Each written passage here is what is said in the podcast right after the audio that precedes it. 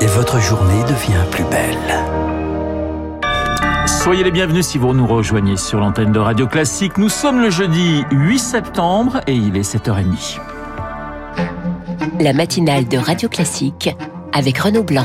Et le journal présenté par Charles Bonner. Bonjour Charles. Bonjour Renaud, bonjour à tous. À la une ce matin, cette question, y a-t-il un prof dans la classe? Eh bien pas toujours, il en manque au moins un dans 62% des collèges et lycées selon le SNES FSU. Et cela ne risque pas de s'arranger car certains jettent l'éponge quelques heures et puis s'en va. Et pour d'autres, c'est contre leur gré. Écoutez Laurie, diplômée du CAPES l'an dernier. Elle voulait l'académie de Créteil. Elle est affectée en zone rurale en Haute-Garonne. Elle n'a pas le permis, n'a donc pas pris son poste cette année.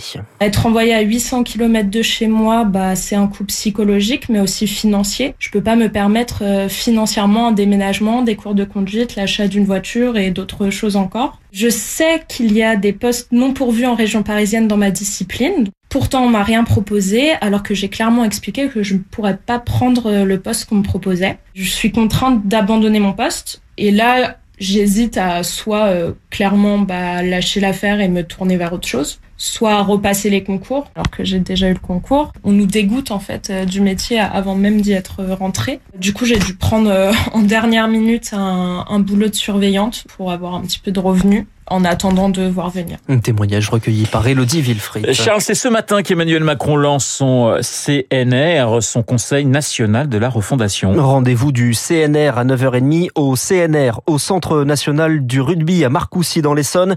Lieu de rencontre pour une nouvelle institution censée incarner la nouvelle méthode, dialogue, concertation, mais pas encore lancé. Le rendez-vous est déjà boycotté par les oppositions et par plusieurs syndicats dont la CFE-CGC. Son président François Omril s'en explique ce matin sur Radio Classique. Ça nous paraît être euh, finalement une instance, bien qu'on nous dise que c'est une méthode, qui brouille encore un peu plus les pistes. Et il s'est passé quelque chose qui a quand même été la goutte d'eau qui a fait déborder le vase. C'est la réforme de l'assurance chômage, euh, où on constate que rien n'a changé. C'est une fois de plus une concertation pour la forme, un écran de fumée, alors que les décisions sont déjà prises. Donc il arrive un moment où il faut dire mettez vos actes en coordonnance avec le discours, et à ce moment-là, on sera peut-être plus motivé, plus décidé à vous faire confiance. François Omril jouant par Émilie Vallès dans ce contexte, l'INSEE dévoile ses nouvelles prévisions de croissance. À peine 0,2% au troisième trimestre. Ce sera même zéro sur les trois derniers mois de l'année. Confirmation d'un ralentissement de l'économie à l'échelle mondiale. Eric Ayer est économiste à l'OFCE.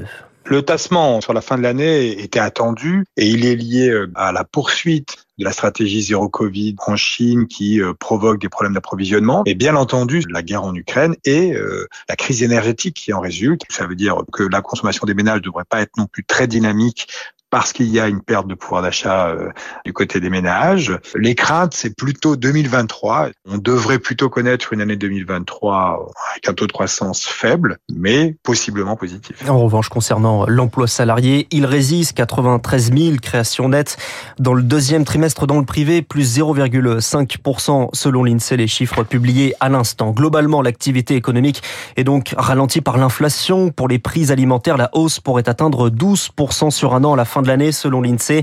Des prix qui vont continuer à augmenter dans un second temps avec le mur des prix de l'énergie qui arrive. C'est l'analyse de Dominique Schelcher. Il était le, la star de l'écho ce matin sur Radio Classique, le président de Système U. Et pour limiter la hausse des prix de l'énergie, la, la Commission européenne, pardonnez-moi, veut plafonner le prix du gaz russe. C'est l'une des mesures pour alléger la facture des consommateurs, mais à peine annoncé, Vladimir Poutine menace de couper définitivement les livraisons d'hydrocarbures à l'Europe en cas d'adoption. Une perspective qui ne risque pas de faire baisser les prix du carburant. Pour y faire face, l'électrique semble être une solution. Le marché est d'ailleurs en pleine dynamique, mais les prix de l'électricité sont aussi en hausse, ce qui ne freine pas pour autant l'engouement, Eric Kioch. 54% de hausse des ventes en un an. Malgré la guerre en Ukraine et la crise énergétique, la voiture électrique ne connaît pas la crise et ce n'est pas prêt de s'arrêter, assure Clément Molison, délégué général de l'Association nationale pour le développement de la mobilité électrique. On ne constate pas de recul majeur des immatriculations de véhicules électriques. On va bientôt atteindre le million de véhicules en circulation. On a des parts de marché qui avoisinent les 16%. Principale raison, grâce au bouclier tarifaire, la hausse des prix de l'électricité est contenue pour les ménages. Rouler électrique reste donc plus plus économique que rouler en thermique. Les Français, à 90%, se rechargent à domicile et au travail. Un véhicule électrique aujourd'hui, c'est 2 euros au 100 km quand vous êtes chez vous au travail, contre 12 à 16 euros en véhicule thermique. Mais si les automobilistes ne sont que peu impactés, ce n'est pas le cas des opérateurs, comme l'explique Mathias Lafont de l'Union française de l'électricité. Effectivement, les acteurs, en revanche, des bornes, en fonction des contrats qu'ils peuvent avoir avec leurs fournisseurs d'électricité, peuvent avoir des évolutions tarifaires qui peuvent être plus marquées. Certains opérateurs envisagent même d'augmenter le prix de leur abonnement de 15 à 20 mais constructeurs comme exploitants de bornes sont sereins, la crise est conjoncturelle. À long terme, le cap fixé par l'Union européenne reste l'objectif du zéro thermique à l'horizon 2035. Le décryptage d'Eric Kioch. La hausse, la hausse des prix de l'énergie s'annonce importante également au Royaume-Uni, à peine installé. La nouvelle première ministre Liz Truss va annoncer aujourd'hui des aides massives aux ménages et aux entreprises, coût total autour de 100 milliards de livres. 14 000 foyers sont privés d'électricité ce matin dans le Var. C'est la conséquence d'un épisode orageux cette nuit. À ce matin, toutes les vigilances météo sont levées. 7h35 sur Radio Classique. Charles, le monde est revenu 5 ans en arrière. C'est un constat d'un rapport de l'ONU publié ce matin. Avec le Covid, Augustin Lefebvre, presque toute la planète vit désormais moins bien qu'en 2016. Oui, cinq années de développement effacées. Concrètement, nous mourons plus tôt, nous sommes moins éduqués et nos revenus baissent. Il y a des disparités entre les pays. Les plus pauvres sont les plus concernés. Mais ce recul de l'indice de développement est quasi universel. Vous le disiez, en cause le Covid, mais aussi les catastrophes climatiques et plus généralement la superposition des crises. Résultat, des populations qui ont perdu confiance, perturbées, incertaines, frustrées, pour reprendre les mots du rapport. Et cela ne devrait pas s'arranger l'année prochaine. L'indicateur n'intègre pas encore les conséquences de la guerre en Ukraine. Pour améliorer la situation, l'ONU recommande de mieux se préparer aux futures crises, de renforcer la protection sociale et de relancer les dépenses d'aide au développement. Merci Augustin Lefebvre. Lancement réussi pour l'une des dernières fusées Ariane 5, remplacée dans quelques mois par Ariane 6. Lancement cette nuit de Kourou en Guyane avec à son bord un satellite qui doit fournir un accès Internet haut débit partout en Europe en août 2023. Allez, on termine avec du football, la Ligue des Champions et la défaite de l'Olympique de Marseille. La 15e défaite sur les 16 derniers matchs de l'OM cette fois-ci contre Tottenham. C'était hier soir à Londres.